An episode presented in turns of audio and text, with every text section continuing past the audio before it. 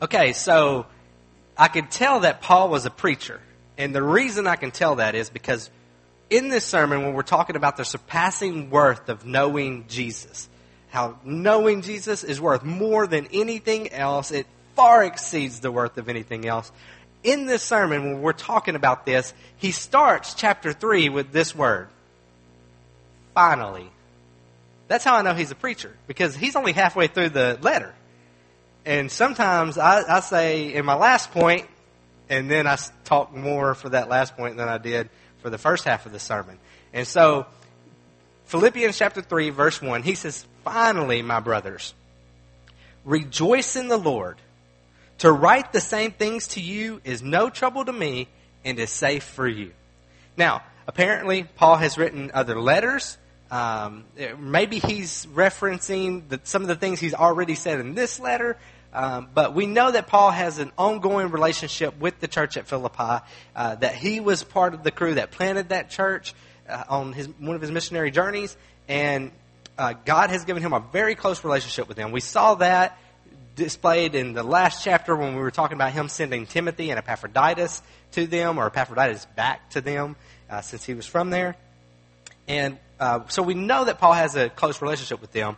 And he's saying, look, I know that I'm about to cover something that we've already talked about or I've already written to you, but it's not a problem for me. I enjoy doing this. I love you, and so I want to protect you. I want to write these things to you. It's no trouble for me. And now, before we read the next verse, I do want to warn you that Paul is about to use some strong language. And sometimes for us, and we live in a very politically correct, or maybe if you're of a certain um, tribe, you're supposed to be politically correct. I don't know. But people have expectations of Christians that if they were to read the Bible, those expectations would be different. Sometimes we as Christians, we portray things that aren't biblically accurate. Sometimes we pretend like we've got it all together, that we don't have any sins in our life, we don't have any worries or complications, and so we try to put on this uh, front um, it, for those of you on Facebook, you know, you, you don't, you have those people who you just look at their picture and everything is wonderful, you know? Like there's a picture of John and Emma just sitting and hugging each other. And then what you don't see is that she punches him in the face right after the picture's taken, you know? Um, and so, if we were to present our true selves, and I'm not saying that we have to be completely vulnerable and transparent to everyone and all things to everyone. But we do need to be honest. We need, do need to let the world know that we are just sinners saved by grace. And we need to let the world know um, when we're upset about something. Now, we don't have to be mean about it, we don't have to be rude about it. Um, but if something doesn't meet what we believe should be taking place, we should say something. If we see in the Bible, we see this over and over and over again. And, and sometimes it's God Himself expressing His displeasure. In Isaiah chapter 1, the people have been neglecting the poor and even taking advantage of them. And God comes out and with all guns blazing, and He says, You are black and blue from head to toe. There is no sound place left on your body.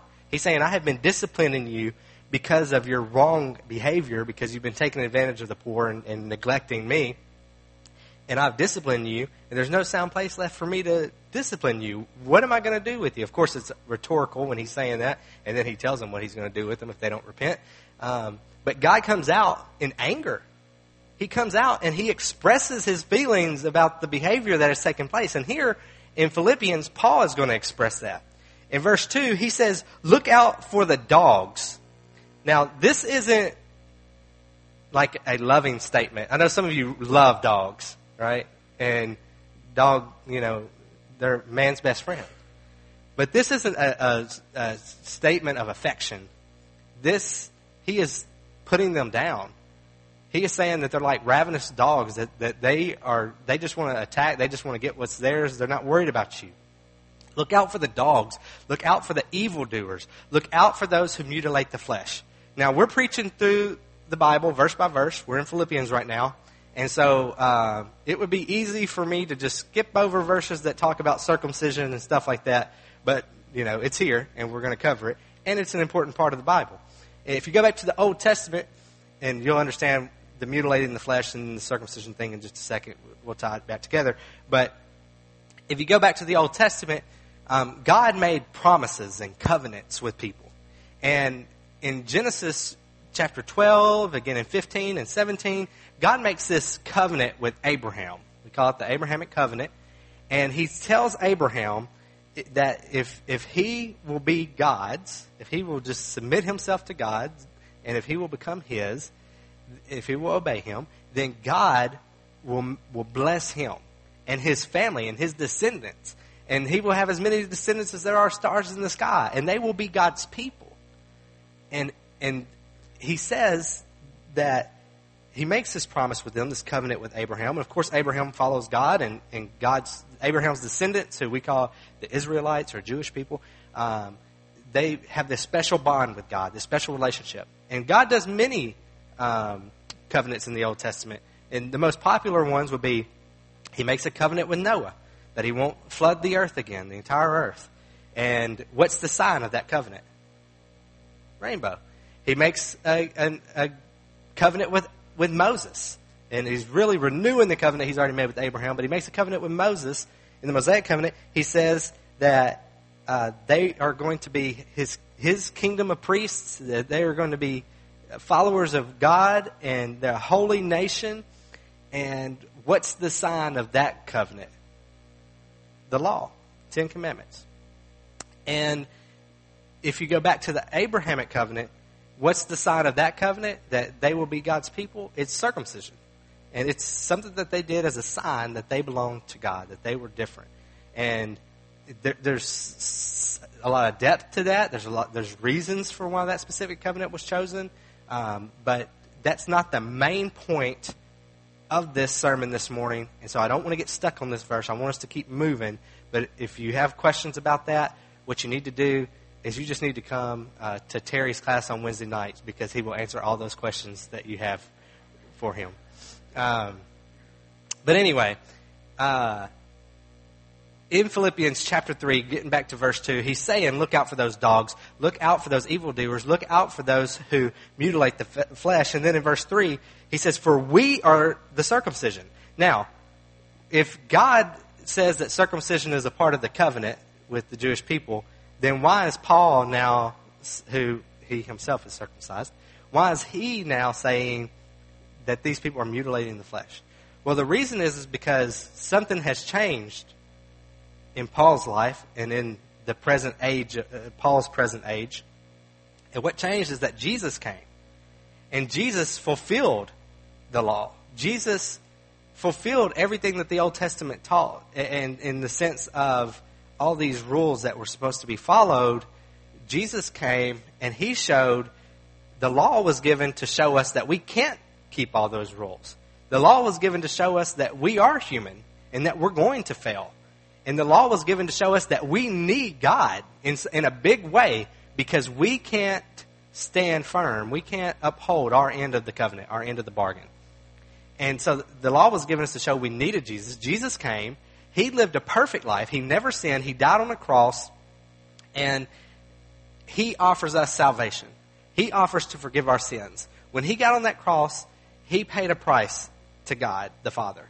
He, even though he didn't deserve it, he was saying when he got on that cross, I am going to take the punishment that Phillip, fill in your name, all people, the punishment they deserve, I'm going to, to pay that price that they that they owe. And he did that. And after his resurrection and his ascension, and the disciples are going and they're making more disciples, and Peter's preaching, and 3,000 people are getting saved, and they're planting churches, and God is moving. Um, there are some people who, most of the new believers at that time were Jewish. You know, Jesus was Jewish, and his followers were Jewish, his disciples were Jewish, and most of the people in, in the New Testament that we come in contact with are Jewish. Now, there are definitely some exceptions to that with Cornelius' household and some other things, but um, most of the people he's talking to are Jewish, and so the Jewish people were getting saved. They were putting their faith in Jesus, but then there were some people who were saying, you do need to believe in Jesus because he was this great man, maybe even God, they would say. But we also need to continue to do works in order to be saved. And this goes, if you know Paul in his writings, if you know what Jesus said about that, we cannot be good enough to get to heaven. We cannot work our way to heaven. We can do good works and great, we're doing good things, but that doesn't make up for all the sins that we have committed. That doesn't make us holy, and magically holy again. Only Christ can do that for us. Only Christ can make us right with Jesus. Only, uh, only Jesus can make us right with God. And so, uh, when Paul is saying, look out for those dogs and those who mutilate the flesh, he's saying that that covenant, circumcision in order to show that you're a part of God's family, circumcision in order to earn your way and work your way into salvation, that is not okay. And if you're trying to do works in order to be saved, if you're teaching that that's how you get saved, you're actually teaching people out of heaven. Because they're going to try to earn their way to heaven in a way that's not possible. They're going to try to be good enough. I mean, I cannot tell you how many people that when I talk to them about the gospel, one of the first things they say to me is, I'm a pretty good person. Well, we're all pretty good people, aren't we? But if we were all pretty good people and we were all holy people, would our world be like it is today? And so the Bible is clear what it says, what it teaches, that we're all sinners. All have sinned and fallen short of the glory of God. And that the wages of sin is death. That because we have sinned, we deserve to be punished for our sin because all wrong deserves to be punished. And God is good. He's just. He has to do what is right. And so our sins have to be punished. And so if we're trying to earn our way to heaven, that's great that we're doing good things, but our sin still has to be punished. The only way for our sin to be covered and, and our sins to be forgiven and for us to be made right with God is through the sacrifice that Jesus offered on the cross. Nothing else. Not Jesus plus circumcision or Jesus plus being a good boy, Jesus plus going to church or Jesus plus teaching Sunday school. No. It's not Jesus plus anything. Jesus. The works He did save us. And this sounds too easy for some of us because we want to earn. We want to get what we deserve, right? We want to earn. But if we were getting what we deserve, we would all be eternally separated from God because we have sinned against Him over and over and over again. And what we deserve is to not to go to heaven.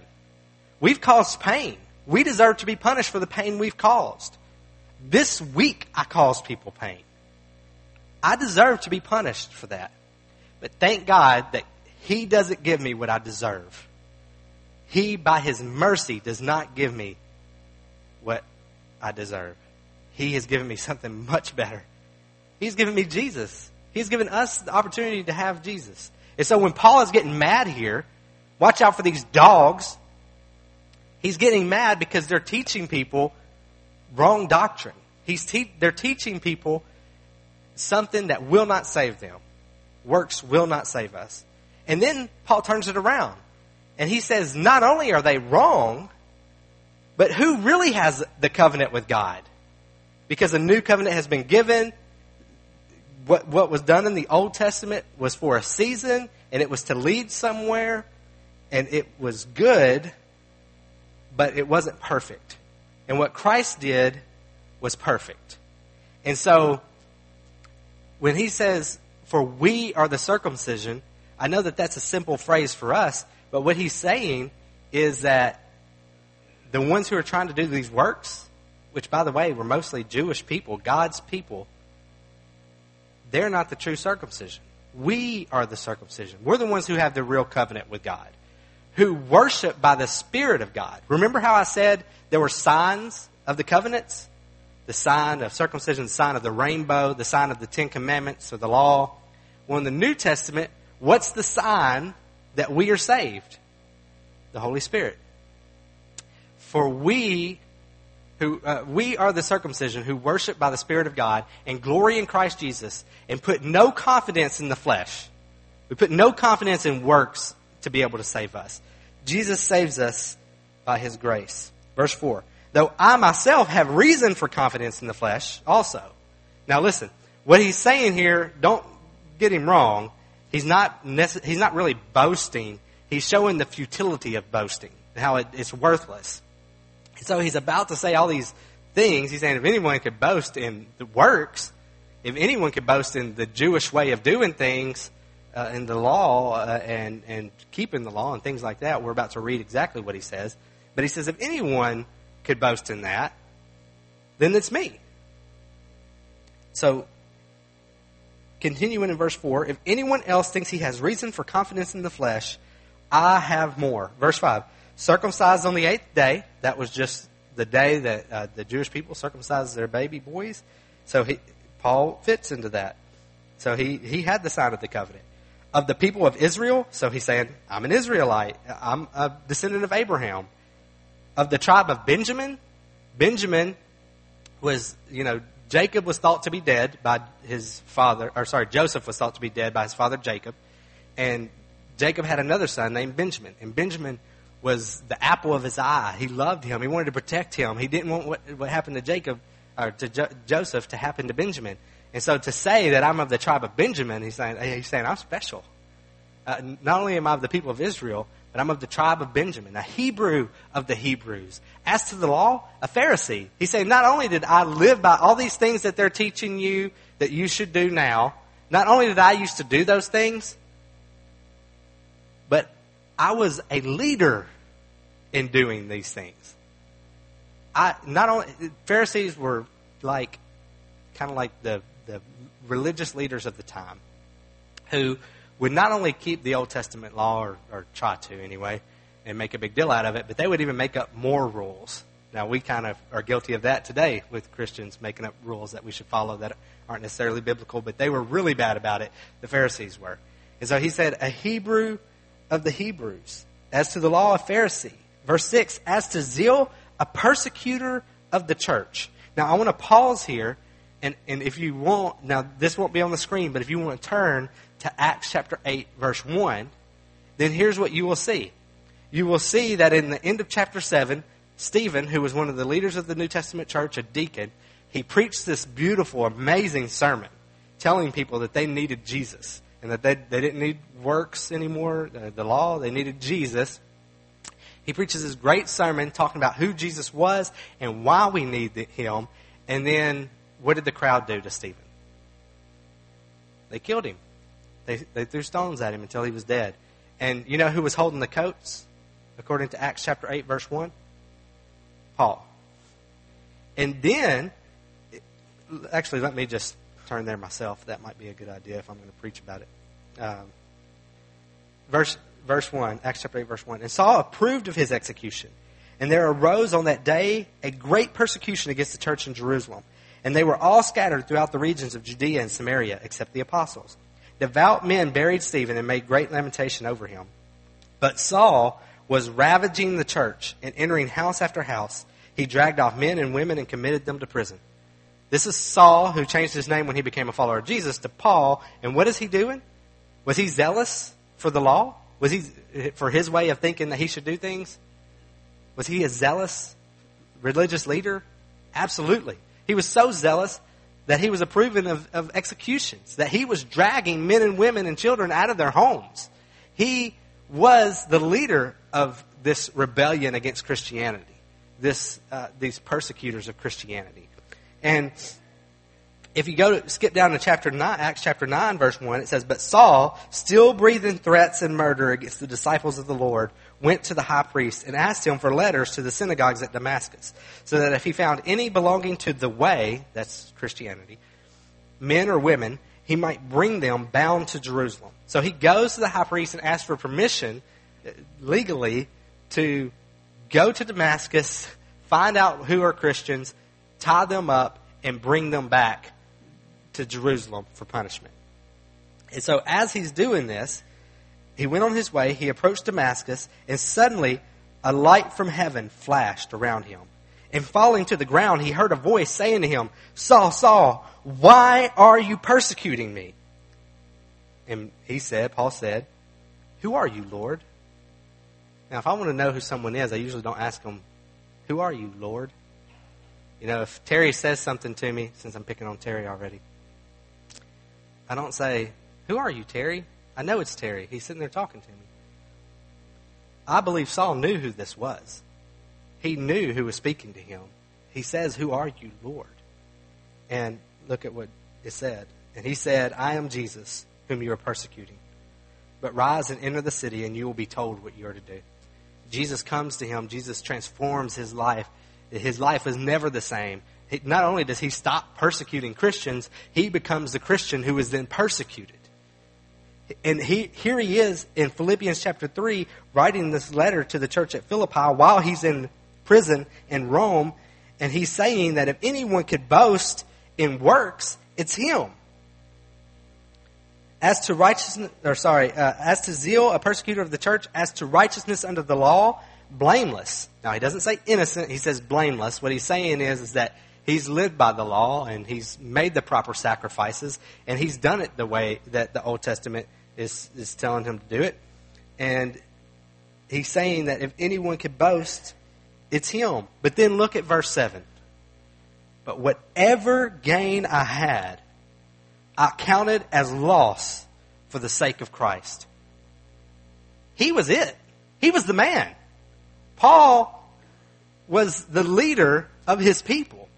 I mean, men looked up to him. They wanted to be like Paul when you wanted to be this zealous Jewish person. You were like Paul in that day, in that time. And then Jesus comes and he's transforming things. And Jesus transforms Paul or Saul, becomes Paul. And Paul is saying, all the things I used to do, all the things I used to count significant, all the ways I thought I was earning my way to heaven, I was as zealous as you could get in my way of thinking. And I, whatever gain I had, I counted as loss for the sake of Christ. He's saying, I, I know Jesus now. And knowing Him is what's important what's important. I've, I count all that other stuff as loss. Look at verse 8. Indeed, I count everything as loss because of the surpassing worth of knowing Christ Jesus my Lord. He's saying nothing can compare to knowing Jesus. Can you say that this morning? That nothing can compare to knowing Jesus. Wealth, can't compare to knowing Jesus. Even peace in your home, which is a good thing, but it cannot compare to knowing Jesus. Influence, respect, cannot compare to knowing Jesus. Being a good person who comes to church, who, who does whatever you think is, is a, a good person should do in a church, it doesn't compare to knowing Jesus. All those things that we could add and all those ways that we could try to get to heaven, maybe they're good things in themselves in Christ. But apart from Christ, they're meaningless. They're worthless. They don't get you anywhere in the end. When, he, when it's time for us to face eternity, we can't say, but God, I was a good person. He will say, I know, oh, I saw you do some good things. I saw some good done in your life. But the wages of sin is death. I have to punish you for the wrongs that you have committed. And I love you. And I don't want to punish you from the love side of things, but I also am good and I'm God and I love perfectly. And so I'm going to judge in righteousness. And I sent you away. I sent you away to be forgiven. I sent you away to go to heaven. As we saw Paul talking about the way, persecuting the way, that's through Jesus. Jesus is the way, the truth, and the life. And so, Paul is saying that all the works, all the good things that I've done, I count them as loss because of the surpassing worth of knowing Christ Jesus my Lord. For his sake, I have suffered the loss of all things, and I count them rubbish in order that I may gain Christ. All the respect he had when he became a follower of Jesus, it was gone. the Pharisee, the, Jew, the religious leader role that he had when he became in the Jewish system, when he became a follower of Jesus, it was gone. But he's saying it doesn't matter. He says all that was rubbish. All that was garbage in the slang that you might have in, if you're reading King James Version is dung. All that was worthless trash. It's the stuff that's thrown out, refuse, compared to knowing Christ Jesus my Lord. And can you say that? Is the most important thing in your life knowing Jesus? And not just the thought that, you know, I know that should be important to me. But can we honestly say that the most important thing in our life is knowing Jesus? Loving Him, being in relationship with Him. Because look, I'm going to be honest. There are days that I forget that knowing Jesus should be the most important thing in my life. There are days when I can't stop myself from complaining because of my immaturity and because of the fact that I have, lo- I have forgotten that the most important thing in my life should be knowing Jesus. We make life about so many other things than knowing Jesus. And when we do that, we're setting ourselves up for disappointment, for failure, for fruitlessness. What are we getting from it? I've never met a person who gets to take their retirement account with them when they die. I've never met a person who is able to earn their way to heaven apart from Christ because it's impossible. And so we should count those things as garbage compared to knowing Jesus. For his sake, I have suffered the loss of all things and count them as rubbish in order that I may gain Christ. Paul is putting this lightly here in what he's lost. Because not only did he lose all his status, but what he gained was persecution. And pretty severe persecution at times many times, often. But he, he didn't care because it was about gaining Christ. It was about knowing Christ. Verse 9, that I may gain Christ and be found in him, not having a righteousness as my own that comes from the law, not by circumcision or obeying the law, not by works, not of anything I can boast of. But that which comes through faith in Christ, the righteousness from God that depends on faith. He's saying that Jesus has made me right. I didn't earn my status in an earthly manner. Jesus has made me right. It's, it's not by anything I've done. It's not by works. It's not by obeying the law or following the law. It's by Jesus. It's through what he did. And Paul is saying that. And, and look at Paul's mission statement, really. One of the verses that influenced my life the most in my early years as a Christian when I meditated on it was Philippians 3:10. That I may know him. That's what Paul's desire is. That I may know him. And the power of his resurrection. Who doesn't want to know the power of his resurrection? Who doesn't want to know new life? Who doesn't want to experience uh, healing and all the good things that come through the power of Christ's resurrection. If you, if you go back and look at, at the disciples, um, there were times when Peter, Peter was just walking down the road and, and the sun was shining and his shadow fell on a man and that man was healed. That, that's the power of his resurrection.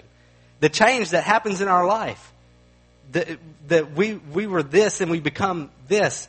That's the power of his resurrection. And all of us are, lining up to experience the power of his resurrection. And the power of his resurrection, when we experience him answering prayers, when we experience him doing these amazing things in our life, then yes, it, it builds our faith and we get to know him more. And that's, that's the goal, right? That I may know him and experience the power of his resurrection. But Paul doesn't stop there and may share his sufferings you see, there, there are people today who, who are teaching what I believe is wrong doctrine, and they tell you that you don't have to be sick. If you're sick, it's a sin you've committed, and you just repent of that sin, and you proclaim your healing, and you will be healed. But if that's true, then why wasn't Epaphroditus healed? At the end of chapter 2 that we looked at last week. And why couldn't Paul heal him? If that's true, why is Paul in jail Why didn't he just proclaim his innocence and that he should be free?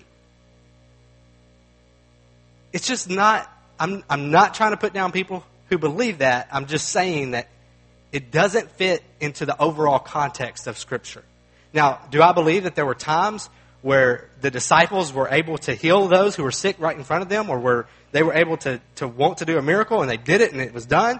Absolutely, there were times. But if you look in the Bible, those things occurred when massive amount of people were experiencing the name of Jesus for the first time. Okay, the day of Pentecost, when all these people from different parts of the world were there right together. Or at Cornelius' house, that I mentioned earlier, which is the first big conversion of, of Gentiles that we see. Yes, there were miracles. Yes, God was doing big things. And I believe that those things can still occur today in places where God's name is being proclaimed and the outer reaches. But we have to know that suffering is not always bad.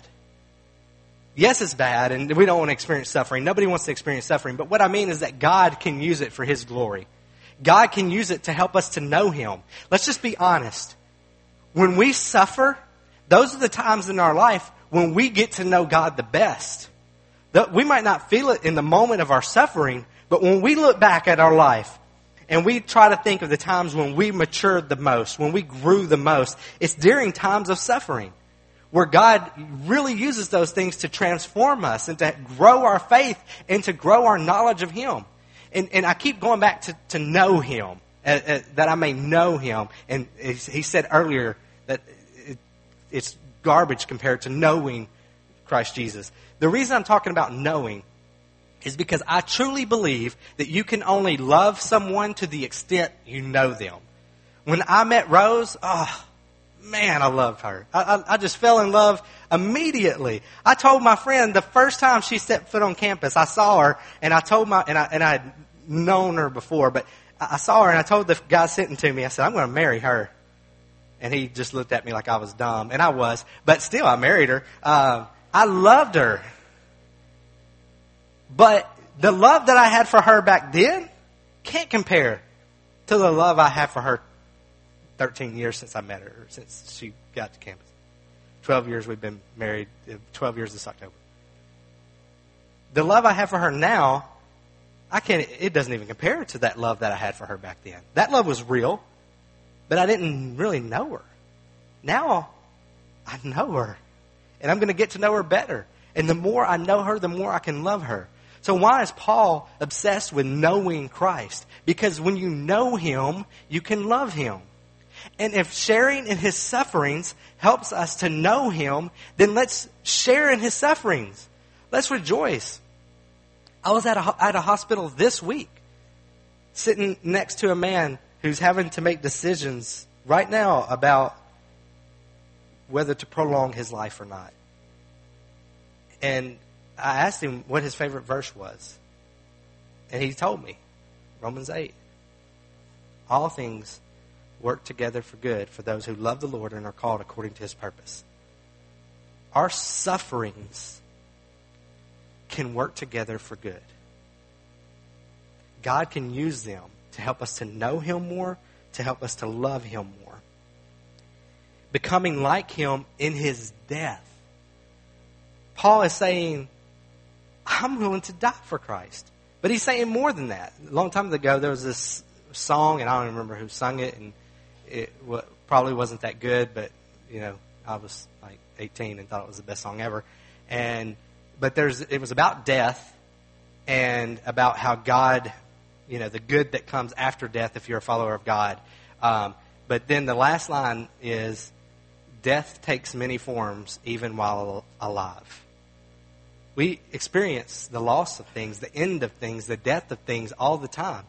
And Paul is saying, no matter if it's by suffering or the power of his resurrection, that would be great. Experiencing the power of his resurrection, sharing in his sufferings, even to death, just so that I may know him. That's what it's about, is knowing him. And then last verse that we're going to look at today is 11, that by any means possible I may attain the resurrection from the dead. Now don't take this as meaning that I may earn my way to heaven. What's this whole passage been about? We can't earn it. Works won't get you there. What he's saying is, is that I don't know what my future holds and I don't know when the end will come and I don't know what tomorrow holds, but by any means possible, I'm going to experience Christ.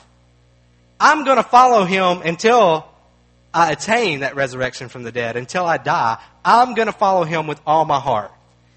And so for us in here this morning, the question is, are we this passionate? Are we this committed? Is our determined purpose to know him? Are we striving just to know him more and to love him more?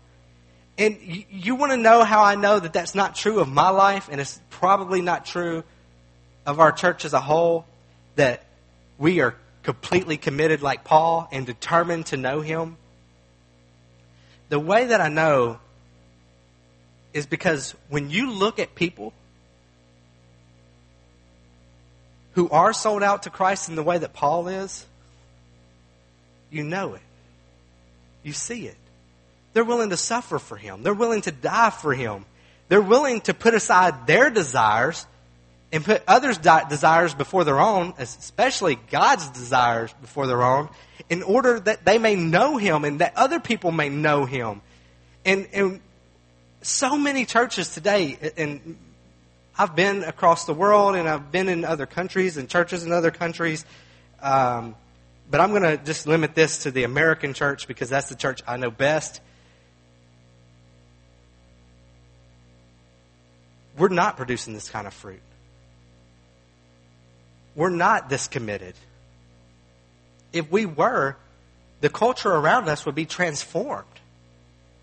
And I'm not just talking about people would uh, align with your political views. I'm not talking about that. I'm talking about people's determined purpose would be that they may know Jesus in the power of his resurrection and that they would share in his sufferings, even to death that by any means possible they may attain the resurrection from the dead. That no matter what it costs them, they're going to follow Christ. They're going to obey Christ. They're going to love Christ. And for so many of us, we get so consumed with the everyday worries of life that we don't have time to know Christ and to be committed to Him and to love Him because we're more concerned about how we're going to pay this bill. And I'm not saying that's not a real problem, but it can't compare to knowing Christ. And we're more concerned about how we're going to prepare a sermon for me or teach a Sunday school class, doing good things for God, sometimes we get more consumed with doing those good things than we get consumed with Jesus himself. And when we do that, it becomes about something other than Him and it's polluted. And worship becomes polluted. And our lives for Him become polluted. And so my question to you today is this. What needs to change in your life for your determined purpose to be to know Him and the power of His resurrection and to share in His sufferings. What needs to change in our lives to where when we wake up in the morning, our thoughts, what drives us, what motivates us is, how can I know Christ more today? And by the way, when you know Him in the way that this is talking about, this is transformational knowledge. This is not just a head knowledge of I'm going to read the Bible and just know what it says. This is I'm going to read the Bible and I'm going to pray on how to apply the Bible to my life. I'm going to meditate on, on the truth of Scripture, and then I'm going to put it into action in my life. I'm going, I'm going, the Scripture is going to transform me. God is going to transform me. Knowing Jesus is going to transform me. It's going to turn Paul, it turned Paul, it changed him from a man who was all about living by the Jewish book of how to do things, and I don't mean the Bible. I mean their perceived ways of doing things. And even to persecuting Christians and seeing a man uh, approving of his execution and doing things like that. Knowing Christ changed Paul from that into someone new. How has knowing Christ transformed you? And you might say, well, I've never approved of a man's execution. I've never persecuted Christians. But what's the evidence in your life that you are sold out to Jesus, that you know Him. And if the extent of your answer is, I attend church, we got to go further than that. That's, that's just a basic place where you start. It's got to go further. People need to be able to look at your life and know that you follow Jesus because of your love and your obedience to Him. Not just because you're on a street corner saying it, but because you're doing it. You're living life the way Scripture tells us to live it. You're loving people. No matter who they are, no matter what their sins are, you're loving them. But you're loving them enough to tell them about Jesus, to tell them the truth. I could keep talking about this all day. I'm just going to have to stop. But how is God convicting you this morning? Speaking to your heart about your commitment level of, of, to knowing Him, of knowing Him, or your lack of commitment to knowing Him? And sharing, yeah, the power of His resurrection, experiencing the power of His resurrection, but also sharing in His suffering.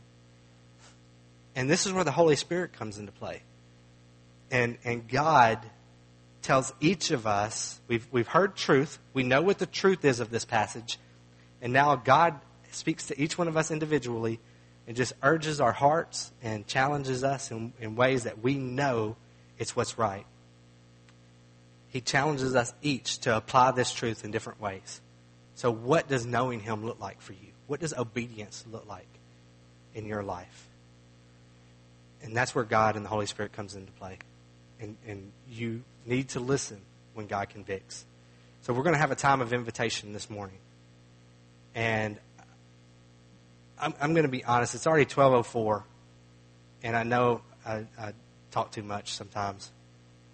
But uh, I'm you, you, the pastor here, which is one of the main leaders, the vision caster for the church.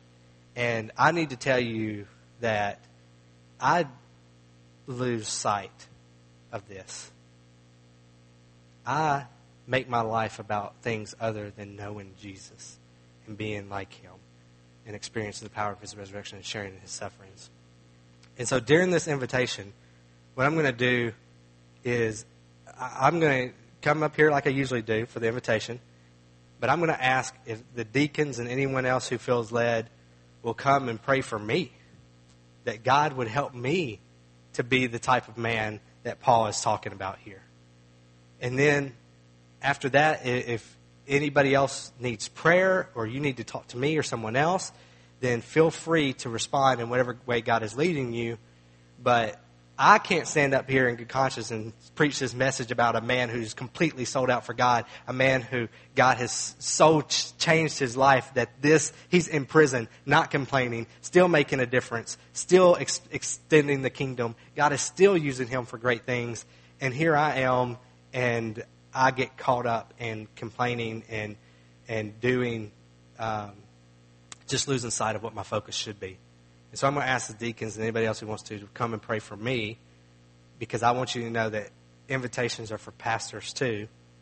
And then if God is convicting you in some way that you want to share or you want prayer for or whatever the case might be, then that's a time for you to be open to that too. So respond in whatever way God is leading you. And Dan, I'm going to ask if y'all